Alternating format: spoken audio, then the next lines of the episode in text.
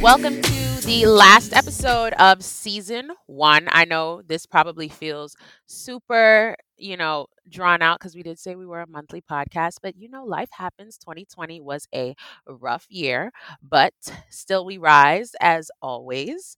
Um, I think I don't know when I I know Chioma, I can speak for both of us when I say that we were so excited to bring you all this podcast this year. We have so much in store for next season, and it feels crazy to even say that we've already been working on it when season one isn't officially over. But it has been such a learning experience, such a fun season, I think, from beginning our conversations with Ashley and wrapping them up with our final guest, Nadeja. So, yo, this season has been a roller coaster ride and Gail and I, we just work so well together. I'm so happy to have her as a co-host, co-founder. Um, we complement each other's strengths really well. Um, Gail is a perfectionist, cough, cough. But sh- without her, like whatever amazing things on social media that you all see, you would not be experiencing. She is, she has a really great eye for creativity. Um, and I, I like to project manage. I like to make sure things get out the door. So with our powers combined, we are a power couple. Yep. We are the dream team, and we have so many women working behind us. We have Autumn, um, we have Kim, we have Kamara.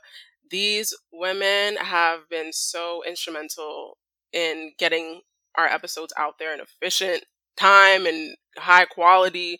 Because I know in the beginning, you know, we were struggling because Gail and I, we were doing this all by ourselves. But Yes. now we have a team standing besides us and um, just uplifting us and yeah ultimately helping us get the best product out there to y'all so we are so so grateful Absolutely. I think one of the big lessons that we've learned throughout this process is allowing people to help us. I know the very first episode, believe it or not, Chioma and I produced that one. I, and I'm talking like the sounds specifically. We engineered that and we had to learn this program in order to do it. And it was. Whew, that was a time. we were up it until like 3 a.m. trying to put together that episode, even like working on some of the socials and things. Like I I just know that we have gotten stronger as we've worked together on this hmm season and we've also expanded our reach by just thinking about the people who we know in our personal networks and their strong suits in order to help us really bring this podcast to life in the sense of what it can be. So, really bringing it to its greatest point. And I think we even still are always getting better and have more room to grow. I know our last episode, we had almost everyone who was on our team now taking part in that. Um, and so hmm that was really exciting just to see the growth has been, oh, it makes my heart sing, you know? oh my gosh i want to cry like oh my gosh we've done so much already and there's so much more to come so i hope you all just you know keep with us like the writers out there um the folks that are always in our dms sending us like you know just words of affirmation saying we're doing such a good job or even people like in our personal lives outside of work or outside of social media um always telling us you know we're doing such a great thing for women out there black women so we want to continue doing that for y'all and for us you know Yeah. enough about that. I think we should talk about maybe some of the reasons why we started this and like things that we've experienced and maybe just like other things that we've learned over the past six months. I think, you know, being that it's December now, I cannot believe we are at the end of 2020. It felt like in, I think at least for me, in about April, May, I was just like, wow, this year has felt so long. Oh because hmm because it's like I look at the year as everything that happened before the first week of March and then there was quarantine and now we're here. I don't know. It, it it's just such a long ass blur. It feels so weird. So Right, right. don't know how you feel Honestly, about it. honestly, I remember, Gail, we were talking about how you had your last hurrah on your birthday going to Colombia. Mm. And I was God just like, love me. God love me. Right, yo, God God love really Him love everybody, but. God really loved me because that was Bro, like, bro, I was like, dang, I should have went with Gail on that trip. Like, I was trying to Let me hold tell out y'all there were, something. I invited a bunch don't of drag me. people. Everybody was like, "Oh, I I can't make it," you know. Okay. Now look at you in the house, You know, you didn't have to come that hard, Gail. I You didn't mean, have to come that hard. I guess you could have went to Tulum or you know, Look, but actually, Autumn, you and Autumn shared the same birthday month. And really? I was gonna go to Puerto Rico with her because I believe she asked me first, or we planned that before. I'm not even sure. Um, so I was like, dang, I know I'm gonna be broke if I go to both of y'all's birthday excursions. So unfortunately, you know, that's what happened. And then it got canceled. But you know, Autumn, we we're gonna come back stronger than ever. We have to do a group like our narratives vacation. That would be Like really fun. that would be so I powerful. I love a group trip. I love a trip. Um, you know, but I was really grateful to be able to go on that vacation and come back safely. And the funny thing hmm about it is, I was having such a good time, and I was like, you know, should I extend this trip by a couple days? I am Mm. so glad I didn't do that. I would have been stuck in Cartagena.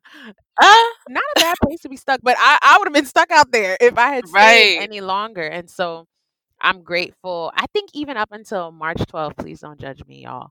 Um, I had a birthday dinner on March 12th. You That the last. did. That That was was the like last one of the days, and my friend Jade, came, our friend Jade, came from Atlanta to see us as a surprise. And I remember being out that weekend and being like, "Hmm, should I be in the house? I should probably be in the house. And then I never left my house again after that weekend. So it was Right. And you know what's so funny too? Like, I was taking an Uber to the restaurant, and when I walked out, it was like a ghost land, like a ghost town in Philly. There was no one on the streets, but the restaurant was weirdly packed. I don't know, but it was Mm. like a different world. And now when I look back at it, we were just so naive as to like what this quarantine thing was gonna be. Um, we're I was thinking in a month I'll be good. Like I'll be able to go on my trips. I had a birthday trip planned to. Um, I was gonna go to Colombia as well. Um, for my birthday in July, canceled. Uh, what else was canceled? Concerts canceled. Um, even for Brianna's birthday, one of our mutual friends, we are supposed to go on this um, trip to girl trip Vegas. to Vegas Canceled. canceled. Like so sad, so sad. But honestly, we're speaking from a place of privilege too. Like we're alive. Like thank the Lord, And we I are alive. I think that's so important that you highlight that because even I find myself in moments thinking, "Oh, I was supposed to do this this year. I was supposed to do that." And then I think about the people that I know who have been so impacted on a personal level by COVID hmm and I count my blessings when I tell you I count my blessings because I've seen and known people who are close to me who have lost parents, grandparents, aunts, Yeah. uncles, and I cannot even begin to imagine what that feels like. But I sympathize with those people so much because I'm I always think it must be so hard to live in a world, especially when you're on social media and you have people saying like, "Oh, like I was supposed to go on vacation and I didn't get to go on vacation," when you won't be able to create new memories with certain people in your family anymore. And I I don't even which is why I try to be really thoughtful and considerate whenever I like post any information around COVID because sometimes even talking about that is a trigger for people. Um, hmm and I think this year people have definitely learned to be way more conscious and thoughtful. We are actually supposed to be doing our makeup right now. This episode was supposed to be like a get ready with me chill kind of thing, and we're not doing that. So, for those of you who are listening to this recording in the future, we are actually live right now on Instagram. And if you all want to catch us on live in the future, please follow the R Narratives Instagram. That was just a quick plug. Um, okay, what's on the docket today to talk about? We wanted to do something different and kind of talk about why, what things kind of piss us off in the world. Why we created our narratives was because we wanted a platform where we could be authentic. Because um, the business world is very restricting. There isn't much you can do if you have a complaint, um, except for go to HR, and sometimes they be ops. So, you know, we created this platform to speak openly and freely and allow other women to do the same, other black women to do the same.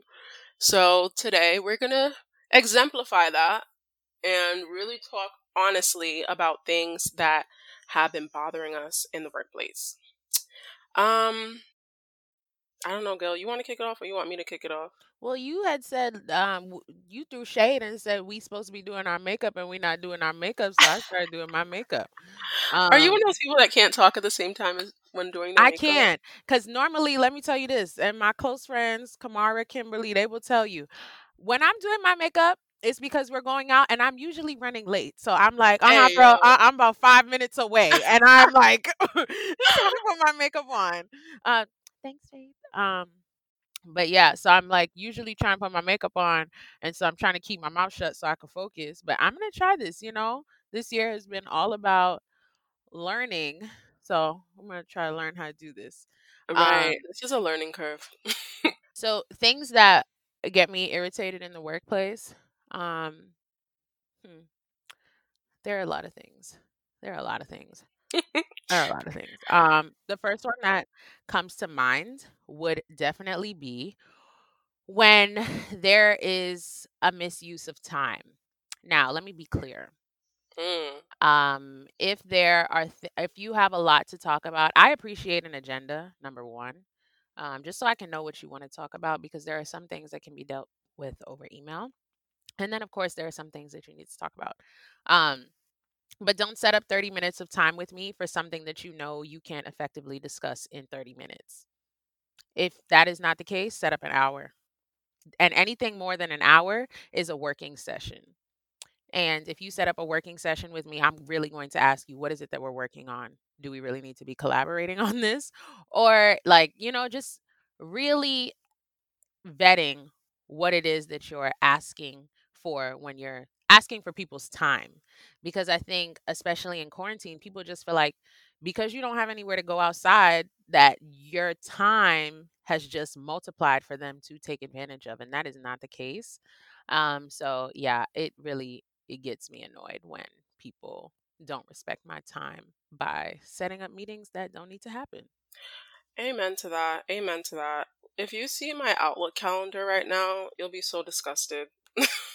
people just set up like 15 minute like touch points like to do what? Like what are we actually talking about? Why can't you just ping me on teams um on email? It's really rude. Mm-hmm. yeah but i don't know i think too like when it comes to work this year especially like I've just seen so many black businesses booming, especially black women owned businesses. And I just think to myself, okay, like I can take all of these things from this like big corporation that I'm working at and think about how when I have my own thing, like how can I make it better? Like how can I run my own company efficiently? I think that's one of the things that has been something that's on my mind this year, especially. Yeah. I feel that. Um, it has, especially with COVID, I have been faced, and I feel like everyone has been faced with like their mortality and just feeling like, why not now? Um, that's how I felt, you know, applying for my MBA program right now, which I'm currently doing, typing oh, up yeah, my essays and about such. That. She almost is getting her MBA. Yeah, so I am pursuing my MBA fall 2021. Um, currently in the application process, in the thick of it. I actually joined MLT, which is a organization which aims to increase the number of black and brown folk um, in business and higher positions of power in different corporations, whatever you want to call it. Um, so I've been doing that. It's been very helpful. It's been very awesome to have a group of people, like-minded individuals that are, you know, pursuing the same thing because it's really hard to try to get a degree during this time. I'm sure folks um, that are listening to this or not listening to this, whatever, that are currently in school can attest to that. Um, some people do not care. Some institutions do not care that we're in a global pandemic and maybe, you know, people have lost lives or livelihoods. Um, and they just want things to get done. And, you know, schools, when you're applying to school, that you are not exempt from that. People are still requiring test scores to be at the same level that they were po- pri- like pre-COVID. Yeah. And that's very difficult, okay? Like I live in South Philadelphia. It's allowed. I don't have a place to take this test from home. Um but some people do. Some people have large mansions where they just go to a section of their mansion and take a quiz or take a test and they get in a 700 GMAT score. So that's yeah. something that really is grinding my gears um, when it comes to work and like, or just school, whatever. Like these institutions do not really aren't empathetic of like our situations right now. We don't got money to be spending two hundred dollars taking a test. We don't got all that money. Some people can't afford their rent. Does that mean that they can't or they shouldn't be allowed to be in these institutions to apply to these schools, these programs? They are probably more than capable. So it's just sad, y'all. It's sad. That's something that's really pissing me off. Yeah.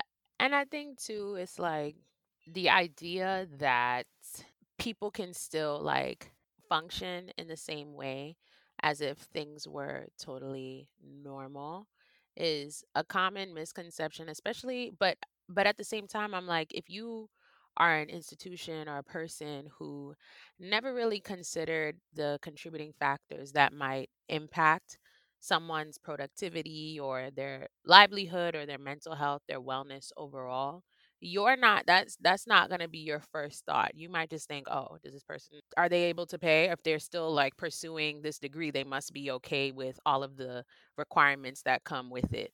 I think that's like a part of it too where people think, "Okay, well, if you're still you know, deciding to pursue your application for your MBA, you are automatically signing up for all of the stressors or you know components that come along with that um, and not really taking into account the true challenge that it might be which is why i think so many schools should have waived some of their requirements but that's just me because i'm not a fan of standardized testing so yeah but you know what i did see a lot uh, this year saw a lot of babies being well, I didn't see the babies being made, but I definitely saw a lot of pregnancy posts.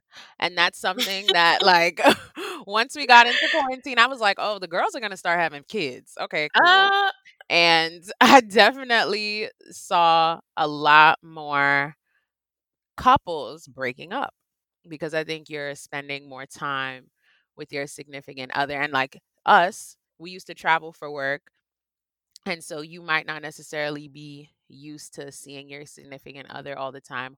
Or even if like y'all were long distance and you decided not to be long distance anymore in order to, you know, quarantine together. And then you realize, you know what? I really do not like the way that you chew. No, I'm kidding. I'm uh, sure there were things that were more like serious when it came to time for people to like say, you know what, this situation is not working for me. But I mm. definitely think when it comes to relationships, whether they be romantic or platonic, people definitely had the time to stop and really think like is this relationship serving me i believe that the people who you keep around you that energy rubs off on you and if you're constantly like at odds with someone that that like negative energy also impacts you as well even if you can't necessarily feel it subconsciously it's impacting you like I went through a breakup during quarantine. Oh, let's get into that one. oh my god. It was so interesting. Honestly, it motivated me. Like it motivated me in my professional life. I'm one of those people I hyper focus on things, whether it is relationships, friendships, professional stuff, like my interests outside of those things, like if I'm really vibing with something, I'm like zoomed in, like scary, scary zoomed in. So when that was gone, I was like, yo, I'm about to start investing in myself. And that's when Yeah, I she only decided used to to be like, "Oh, I can't, I can't come. I, I gotta hang out with my boyfriend. I, I chill. gotta hang out with my Yo, boyfriend." you really dragging me, but I was really that girl. Like, it's so embarrassing. It's embarrassing to really state that. Like, I was really not chilling with my girls because my man wanted to come. And the thing is, it was like, s- I guess, quasi, what, long distance because this individual lived in Jersey and I lived in Philly, which was not far at all. But we couldn't see each other every day. Probably could if we wanted to, but we didn't because we have lives. So, um, yeah, when I did want to hang out, it was usually over the weekend. And unfortunately, I couldn't hang out with Gail or the other people in our little crew. But after that, I was just like, you know what? Let me focus on myself. Like, that's when our narrative started picking up because Gail and I were left just Bar like. Mhm. "Yeah, no, men are trash.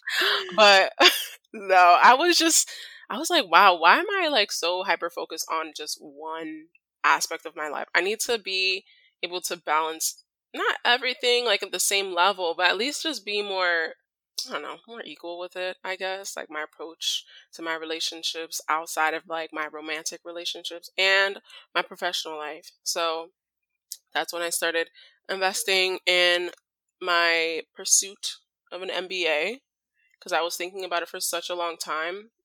And I was like, why not now? So I did that. Um, I also went to therapy, y'all. Like, Mm. yo, it was so necessary to go to therapy. Like, if you can, if you have the act, like, if you, if that's accessible to you, I recommend Yeah, it. actually, while we're here on this, let me look this up.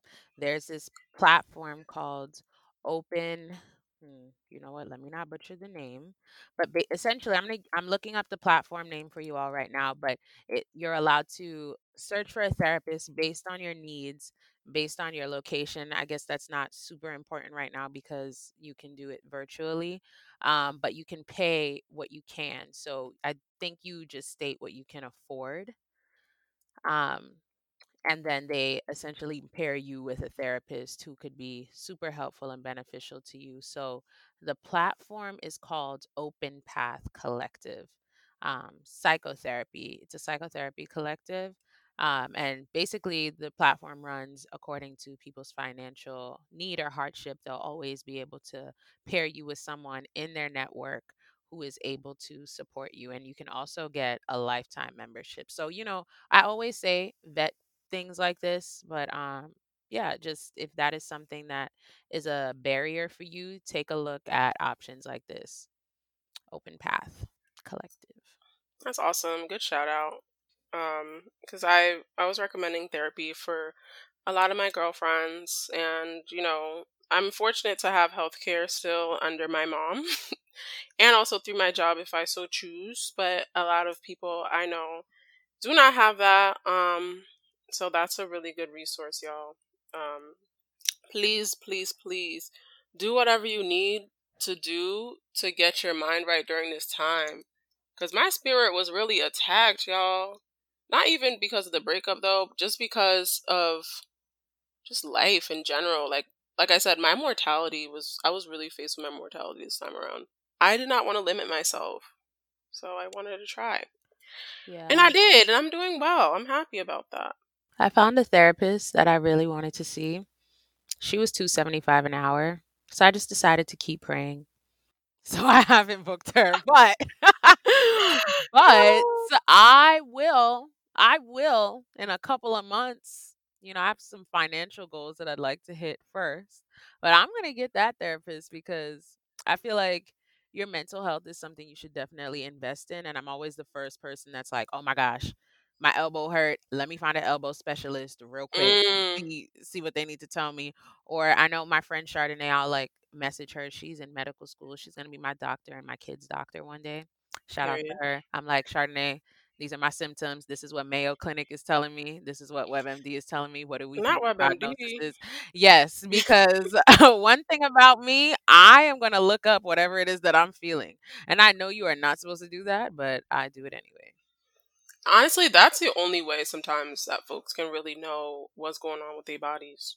I'm googling it because, like you said, some of these appointments are expensive. Like copay, the if you don't got insurance, how much you got to pay out of pocket? It's thievery. So Yeah. I'm going on WebMD to figure out that some home remedies. I gotta, you know, boil some garlic or Traditional healing. something. What do I gotta do? Please, not the orange peel and the garlic and the Uh, onion. yep, but no, because my mom, like I said, she a nurse and she been doing that. And I mean, not saying that that's how you get rid of COVID, but she's been saying it's been helping her, especially with her um congestion. Mm, That's where it starts. So weak. don't sleep on that garlic peel, uh, orange peel. I don't know, whatever that is. Don't sleep on it. Um, what else? What else be pissing me off? Um, ooh, can we talk about inclusion and diversity in the workplace nowadays?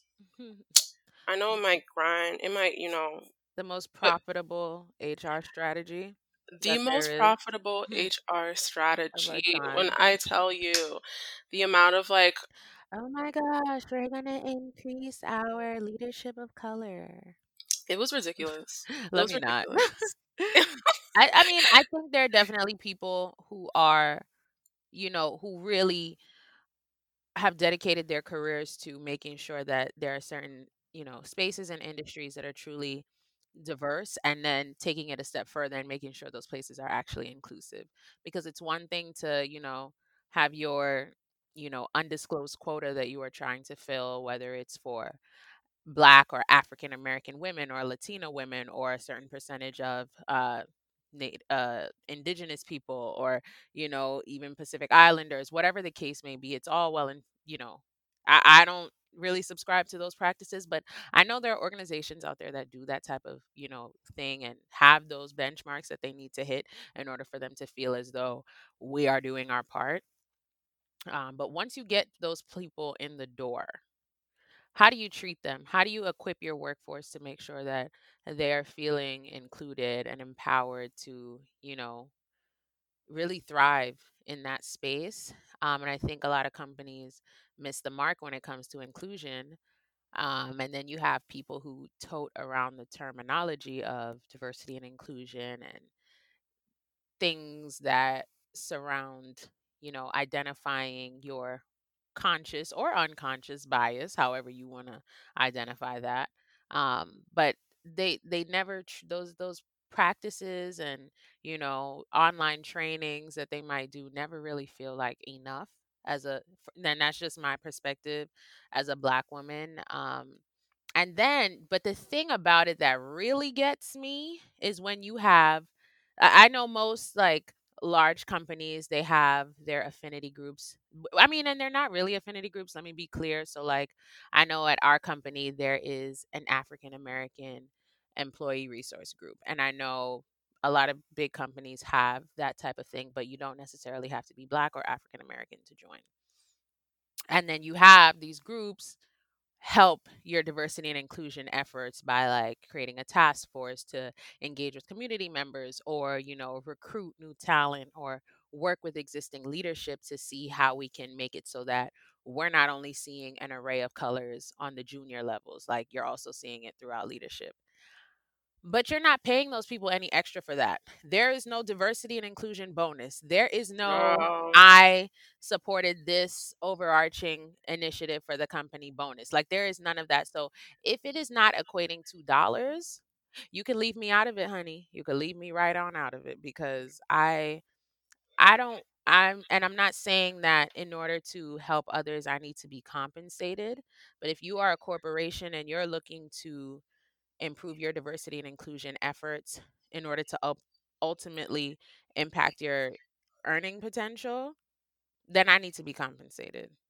And I need to be compensated fairly because I do not work in HR. And if that is the case, actually don't compensate me because I didn't go to school and study that. There are people who have gotten their PhDs and dedicated their lives to doing that work, and they should be paid for that. There are organizations that do the research, that have done their homework. Hire them. And that's the thing. They want free labor from the black and brown folks that are in their corporation, you know, without even giving them the necessary props too. Like there are so many times some of these companies they host these events, and you know, the face of the event is their CEO, which is usually a white person. But the black and brown people, usually black women, that be putting forth, you know, the effort and organizing everything, they're usually not shown in the forefront. They're not compensated, like Gail said. They're not even given their props or, or their flowers. So it's just it's just all around a mess. Like inclusion and diversity sometimes, you know, just I don't know, the words alone just shudder me. Like I get chills down my spine because I know it's a farce a lot of the times. They're just doing it to save face. Um, but not saying that, you know, these groups that are at these companies, I'm so, so happy that I'm a member of the African American Employee Resource Group at work.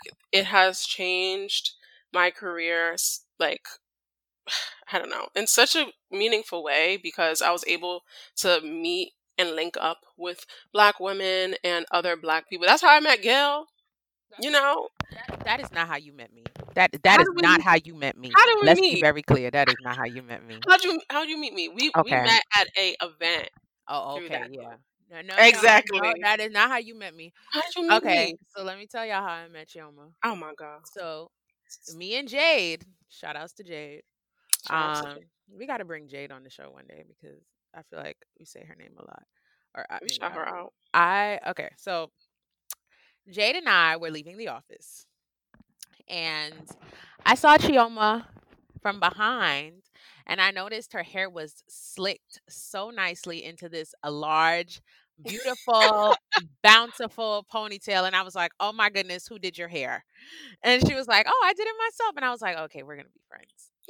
and then you know, I've yet to do anyone's hair, by the way. So, uh huh. Yep, she has not. And then the rest was history. We walked to that event that the AAERG was hosting. And then I think we also went to a Pride event for the holidays.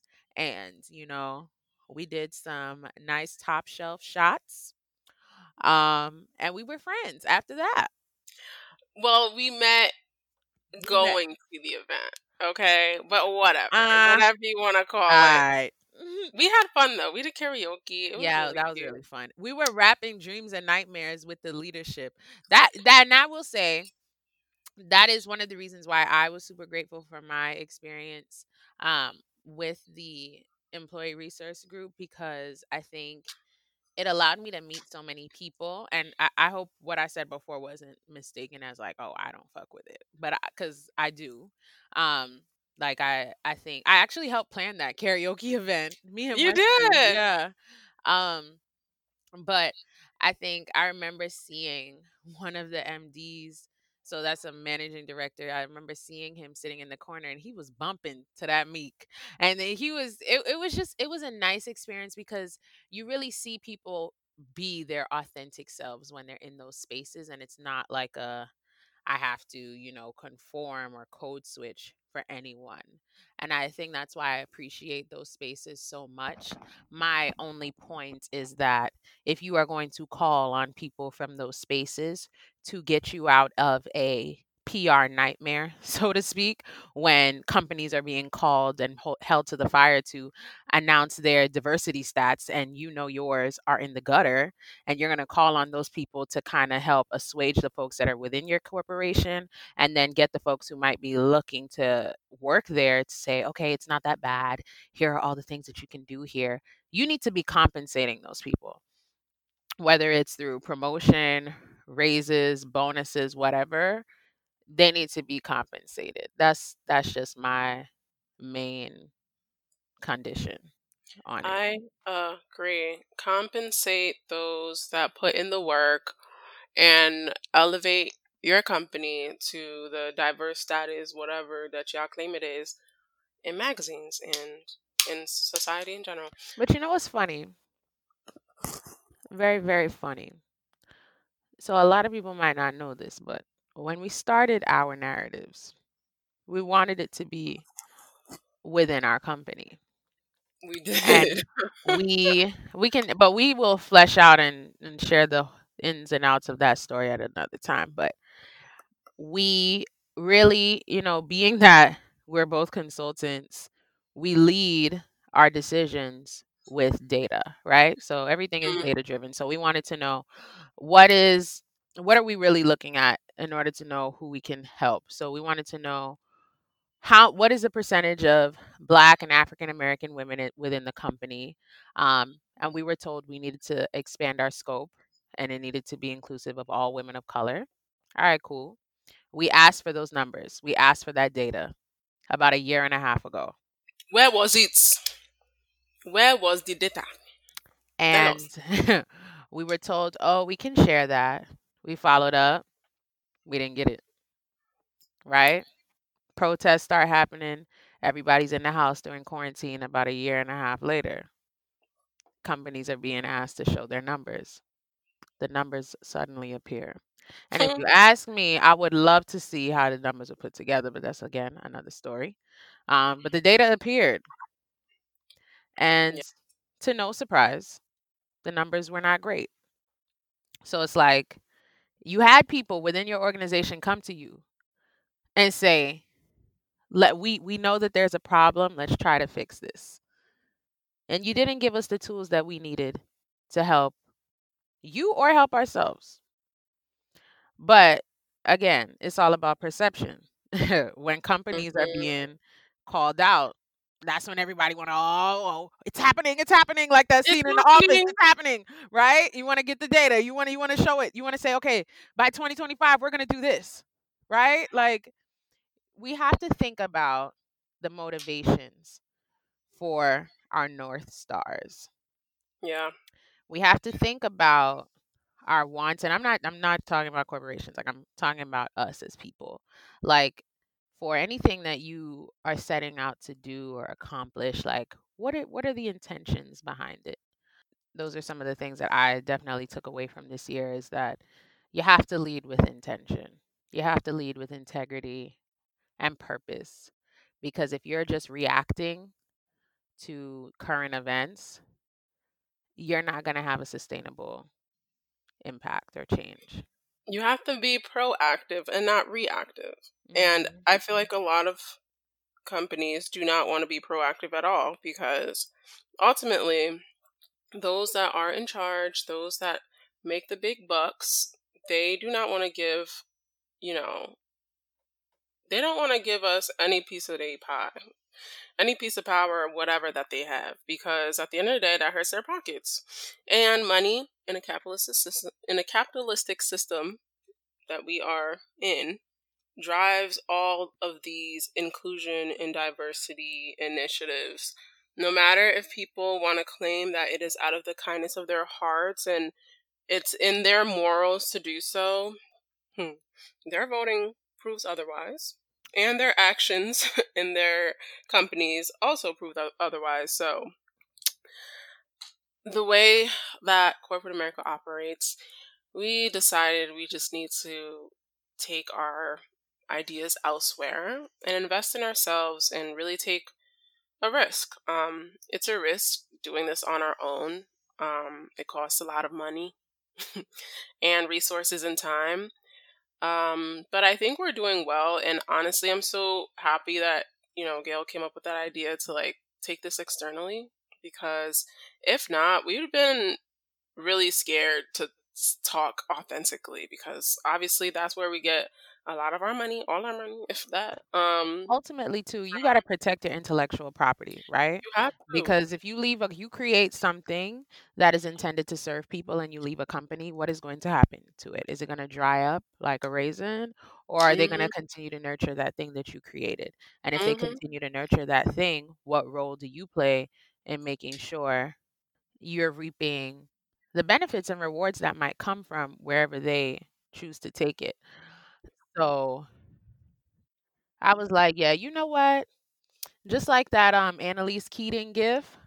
After, Yeah. after we couldn't get the data we needed, cool. I'm getting my bag. Actually, it was more like LeBron walking out of the press conference. I'm done Right. speaking.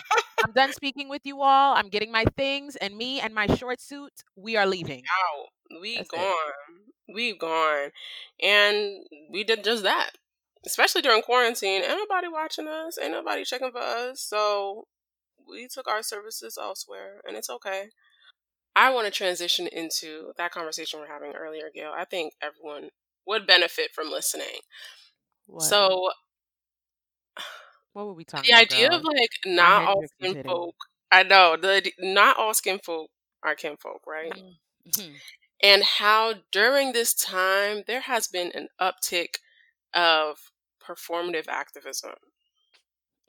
From people that look like me and work in a similar position or are in a similar position co-opting the traumas and the struggles of less privileged black people black women for their own capitalistic gain.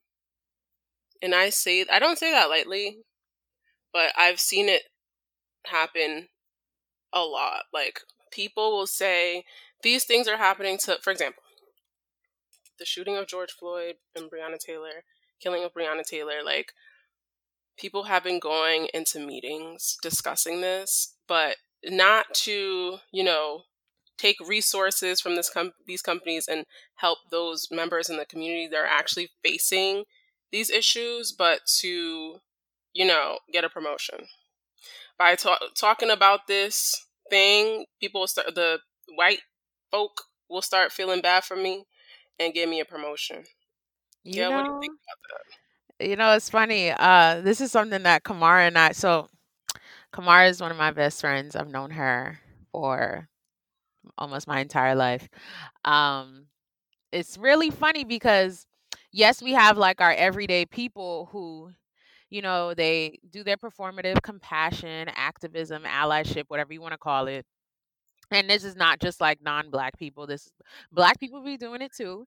And I really feel like some actors, they were giving us their audition reel. They're trying to be the next Mhm. Martin Luther King in whatever movie or or, or if there's a movie on Ferguson or a movie on the George Floyd reaction, like they really want to be the star that's booked in it so that they can get their little Mhm. Oscar off. There were so many actors out here at the protests giving speeches, and I'm like, girl, you are not an organizer. You did not do this work. And I'm not oh even I'm not and when I say girl, I'm I'm talking about everybody. I'm not talking about black women who are actors. I'm talking about black men. Let's be clear. I'm talking let- about black men because black men they were out there protesting and giving these large, you know, speaking to these large crowds, giving these long-winded speeches, and you know, some of them really cued the theatrics with the tears, and it mhm. was really the tears for me. It was the it was the tears for me. I was just like, wow, who? And then I would just see so many people liking it and like, yes, this is real, and I'm like, okay. but let's talk about how then, um wait a minute, I'm so sorry. yo because you know let's let's really get into it. Because did you save anyone's life with that? No. Did you free no. somebody from prison? No. Because if you really want to talk about the activism and people actually doing the work say what you want but miss kimberly kardashian west? She's getting the she's getting people out of jail prison getting people off death row. She's bringing light to issues that there. really need attention in this country actually Mm, though when you think yeah. about and and I you know God rest his soul I do not want to um missay his name but when you think about Brandon Bernard right? Mhm. Black man on death row killed by execution in the United States in December of 2020 that should not be a thing. No. And more people need to speak about that because yes we are being executed every day if you really look at it on a micro level. But on the macro that is still not okay. That still requires our attention. And you have folks like her who are doing the work and speaking about it. And, and I and I I'm I'm behind that more than I am somebody going out in the streets and, you know, crying and having their video being put on social media. and that's the thing it's so much like we need grassroots mobilization we need a grassroots movement in order to really make a change and make a difference in the lives of everyday people. We need to reach out to folks that really do not have access. Listen to their stories. Why are you talking on somebody's behalf? You don't know nothing about them. Have you ever gone to somebody that resembles a Breonna Taylor and really listen to them, talk to them, or do you dismiss them? Like because oh, you know they're not of the same class or whatever. On that, It's it's On just so note. much performative like activism. on that note, mm, you really got me started now Uh, because protect black women.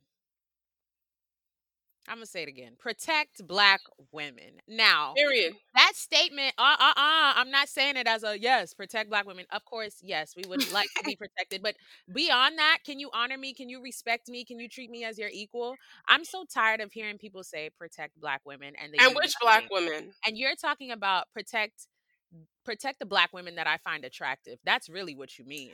Protect black women that you want to smash. like you're very not honest with yourself. you're not talking about every black woman. Because if you say protect black women, does that include trans women? Yeah, yeah. Talk about Um, it. so I'm just like I'm I'm done with the slogans. I really am. It's irky to me. It's disrespectful to me actually. When I know you personally in some cases, like and or I have known a version of you because you know, maybe people change and evolve and that was never in your, you know, repertoire before. It to me it's just it's unnecessary. If you don't actually feel that way, um, then you just don't need to speak. Right. These little black squares y'all posting. Oh gosh. Child, don't even get me started with the black square, but I'm just saying like there's so much more that can be done outside of the internet. And I'm not say I'm not trying to be a holier than thou. I do so much. Like I'm Martin Luther fucking King. No, I'm not. But I know the difference between when I mean what I say and I my actions reflect what I say versus me just talking to talk because it's the you know, it's the flavor of the day. No, no. That's not right.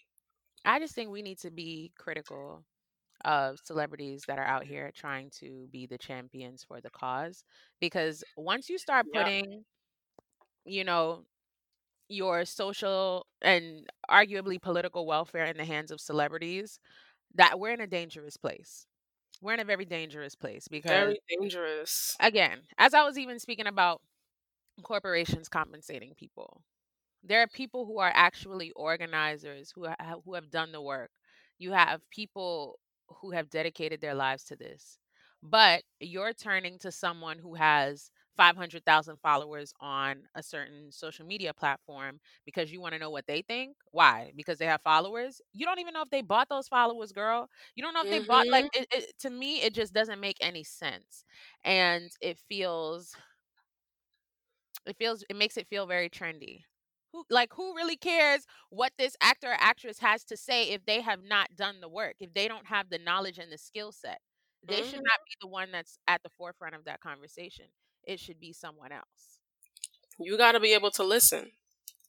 And I think that's what celebrities need to do. You're not free from the guillotine either just because you're black. You're not free Mm. from the capitalism guillotine, okay? Because hmm, let's get Uh, into you let's get about rich black people let's talk about rich black people. oh Oh my gosh, yo, talking about should I buy an eighty-eight thousand dollar bag uh, during um during a global pandemic where people dying to pay their rent? Hey yo, there was this tweet and it was like so are you familiar with like jack and jill like that whole yeah, I, okay yeah, that was like my entire suburban neighborhood. so there was this tweet and it was like we should start a hansel and gretel requirements include your mama had to have a white refrigerator you gotta have.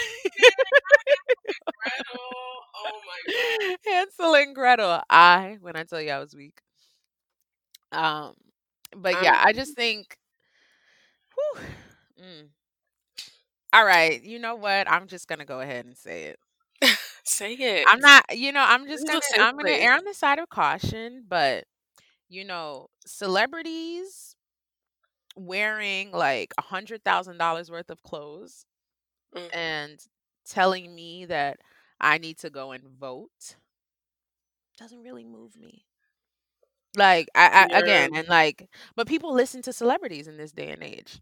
But when we think about like your, you know, regular affluent black person, but I do think that you have to be thoughtful about what you're putting out there, right? hmm just because you can afford to buy an $88,000 bag or if, you know, you have everyone from Balmain to, you know, top fashion house designers sending you things, you don't always have to post it. Sometimes, like, you know, the wise, well, I can't even quote you no more because you done supported that person whose name I will not say on this show. Uh, he who I just not be named. I just think you have to be thoughtful about the ways that you engage with people. And it and it goes back to what I was saying in the very beginning. It's just like I don't know if this is just an American thing or, you know, What you do you find mean? this in other cultures, but like the idea of just flaunting what you have and not thinking about the fact that your neighbor might not have anything. Oh no, that's oh girl, that's not America. This Like is just I, I don't know if it's I white supremacy or just human nature, but this is rampant in Nigeria. I I just think I like me personally, I'm not posting every like and I think tr- tr- because social media is such a highlights reel, like people just want to show off their wins, show off their wins, show off their wins. And there are people who might not be sharing anything because they just don't really feel like sharing or they don't have anything to share or because they're not having a winning moment. Yeah. Um and so I just think it's unfortunate when, you know, people are constantly going that route or flaunting all that they have, especially in a time when people have lost their jobs and things that contribute towards their livelihood. Yeah. One hundred percent. And they're like honestly, I'm gonna call out Meek Mill because he a black man and you know what? We just doing whatever. So um Meek Mill went to the hood, seeing little boys, poor children. I don't know. Actually, I don't know. I don't know their status. But if they selling water on the street, I'm assuming they need money. So and they need it desperately. Um. So pretty much, Meek Mill was out here seeing like a group of eight boys selling water and decided twenty dollars was enough to give them while All he was let me say riding in his Rolls Royce. I don't. I don't prescribe to that. I don't. All right. Now, you agree? Hey, I'm not saying I do not agree. hey. But I did also see footage of those water boys, and my line sister lives in Atlanta, and she told me they be jumping on your car. I saw I saw the videos of their jump of them jumping on people's cars, you know, Really? bully you for money. And let me tell you this: I don't care if I've got five dollars or five billion dollars. Do not jump on my vehicle. Okay. Do not jump on my vehicle. But we didn't see that though. we We didn't see didn't that. see that, but do not jump on my vehicle. Okay. We didn't see Um, them jumping. he could have given them more than that. Yes, not debating that at all. But at the same time, I think I'm not as concerned with holding me to the fire for that. Instead of you giving the water boys, let's say, if you, would we have felt better if he gave them each five hundred dollars? Yeah, I would What is five hundred dollars going to do for you two months from now? If you're in Maybe that go pay their rent so they could have a roof over their head. who rent is five hundred dollars? Some people rent in the hood. I'm paying Maybe. five sixty five. I put out my rent out there, y'all. So How many people you live with? tree. Exactly. right? And so you we don't know what their status is. Okay, let's say the rent gets paid for a month. What next?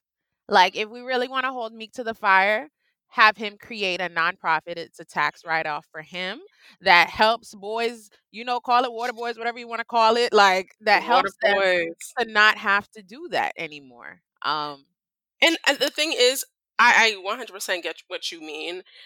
And not, them out of I, that situation. right, I think both of our perspectives are truthful. They hold truth. But why post it?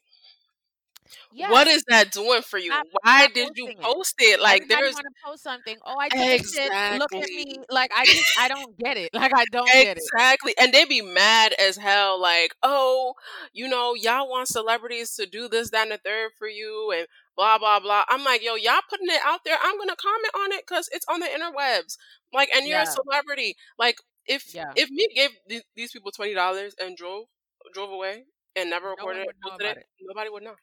And we wouldn't even be having this conversation. But that's the thing. Like there's no thought behind it. Like and There's again, thought. I need to know who do celebrities have PR teams anymore? Genuine No. question. Because um what? Like, Like, there's literally so many things that happen, and I'm like, okay, do you have PR or do you just not give a fuck about your PR team? Like, I think they just don't care at some point because they start doubling down. That whole I'm not gonna say her name. I don't know, whatever. I'm not gonna say her name. When this woman was talking about EBT needs to be restricted to only health healthy foods, clearly you've never been on EBT. girl, what are you talking about? EB, Mhm. you have no idea. What, I mean, maybe you do, maybe you Again, do, but it's like but celebrities having these platforms and misusing them to speak about shit that they no misusing it. Like, there's so much that you could do. If you were so concerned about EBT, get a government official that is, you know, that is knowledgeable about the welfare system to speak on it and like different or nutritionists to talk to people like not everything has to be a hot take and i think that's what's really affecting our social But it media has to be a hot take in order for you to get reposted in on order the for most you to get popular blogs and for people to know that you're still relevant.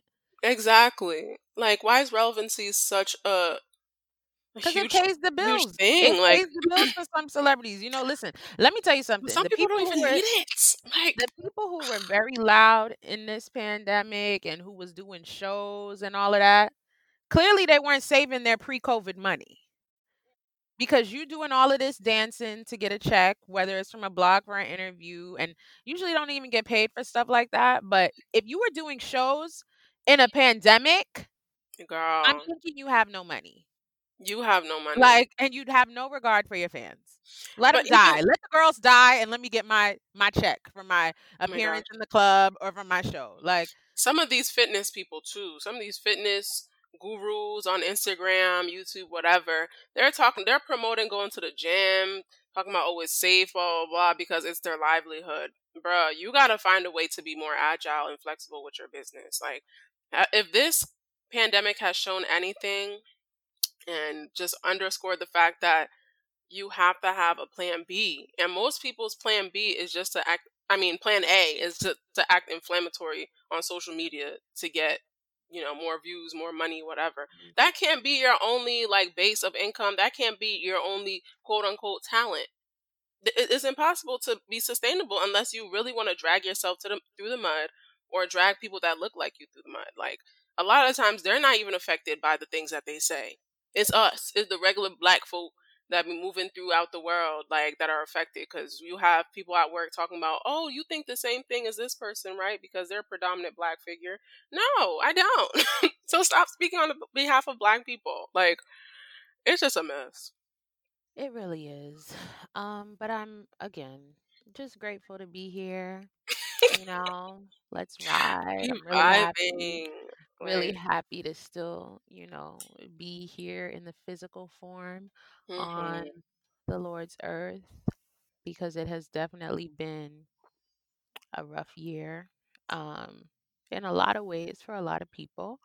And I think just going into the new year, I don't have any expectations. I just would like to, you know, there are things that I have for myself that I'd like to be more dedicated to, but you know, I have no expectations on the world or the year because I think since January 26th of this year, when, you know, I will never forget that day when Kobe passed and his daughter. mm, I just, whew, I was just like, okay, wow. Let me go ahead and uh, you know that seatbelt on the the roller coasters that goes over your head. I was like, let me go ahead and put that buckle on buckle up because um, so I don't have any expectations for the new year. I just I continue to pray and hope that I my family is safe and healthy and that I'm safe and healthy and that's that's really it. That's all you can do, I think. yeah i think we've kind of been gaslighted i guess is that the word?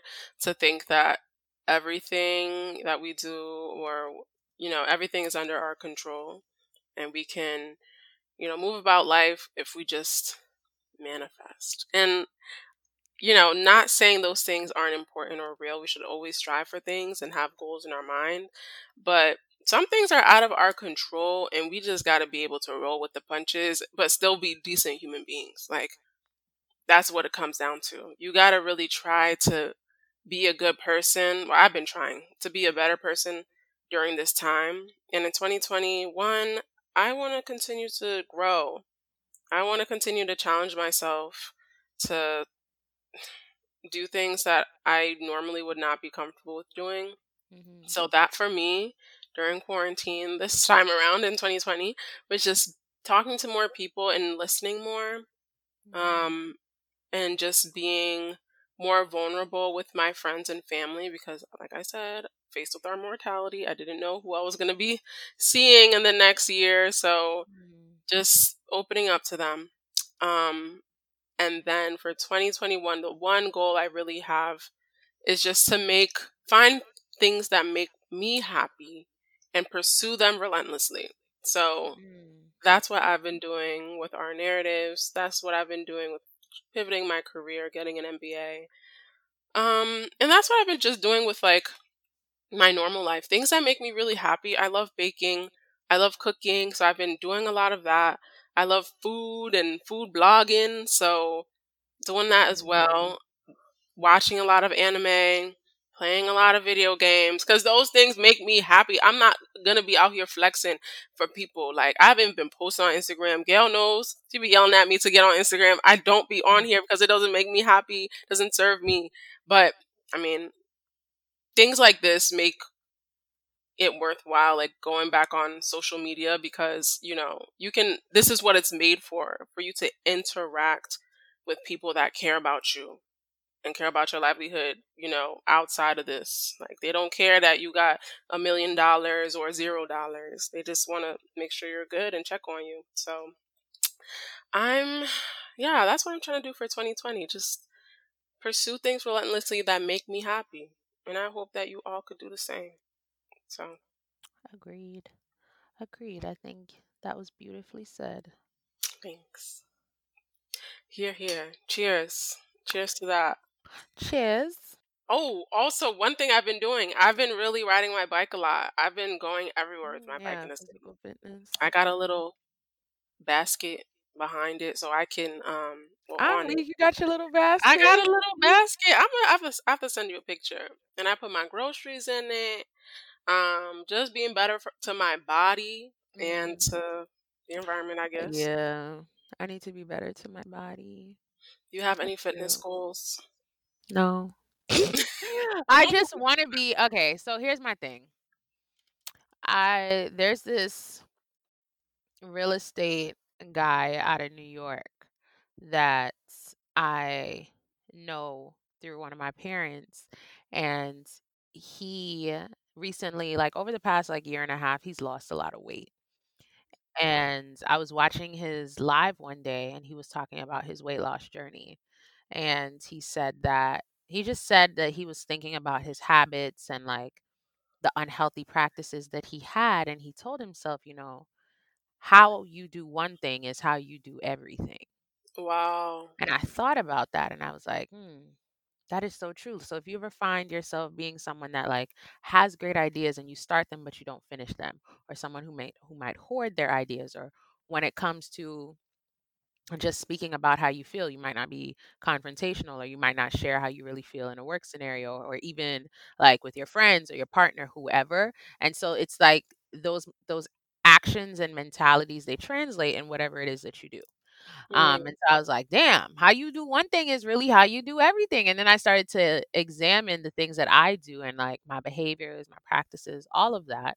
Um, and so I told myself, I'm not going to necessarily just say, okay, I want to be more fit or I want to do this or I want to do that. I'm going to create overarching goals, kind of like a North Star I was talking about earlier. Like, what are things that I want to work on okay, determine those things.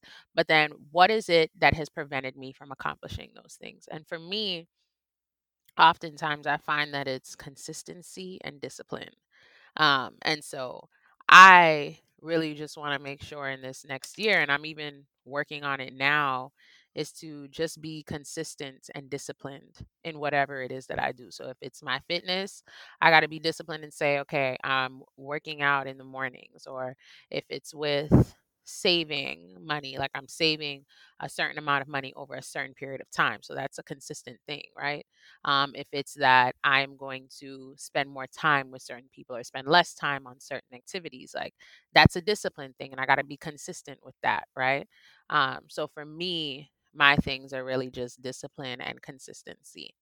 And those are two things, or the main two things that I was leading with leading 2020 with. Um, and it definitely had its like ebbs and flows where I was just like, fuck this. We're in a pandemic. I'm tired. I'm gonna binge watch this show and not I'm gonna go lay down. Yeah. um, but then I definitely think there were moments where I was like, yo, I'm leaving I am leaving no money on the table. I'm taking everything. I'm doing everything in my power to accomplish what it is that I want to accomplish. And that's that discipline, that's that grind. Um, and so I think going into 2021, I'm just leading with that. So, to long windedly answer your question, I will be working on my fitness. I need to be more disciplined and consistent with that. Um, Amen. Hear, hear. yeah, so Hear, hear. that's what I be doing. People in the chat are saying we look cute. Oh, Oh, are they We're cute? We trying to get cute. Um, Um, yeah, it's it's hard, man. It's really hard to be at the gym. You know, I was a gym head for a very long mhm. time. Um, for two oh my years. gosh, we went to the gym together this year. Did we? That was this year. That's scary. That was this year. I can't, and we were talking about going to Vegas, and that's why we had been in the gym.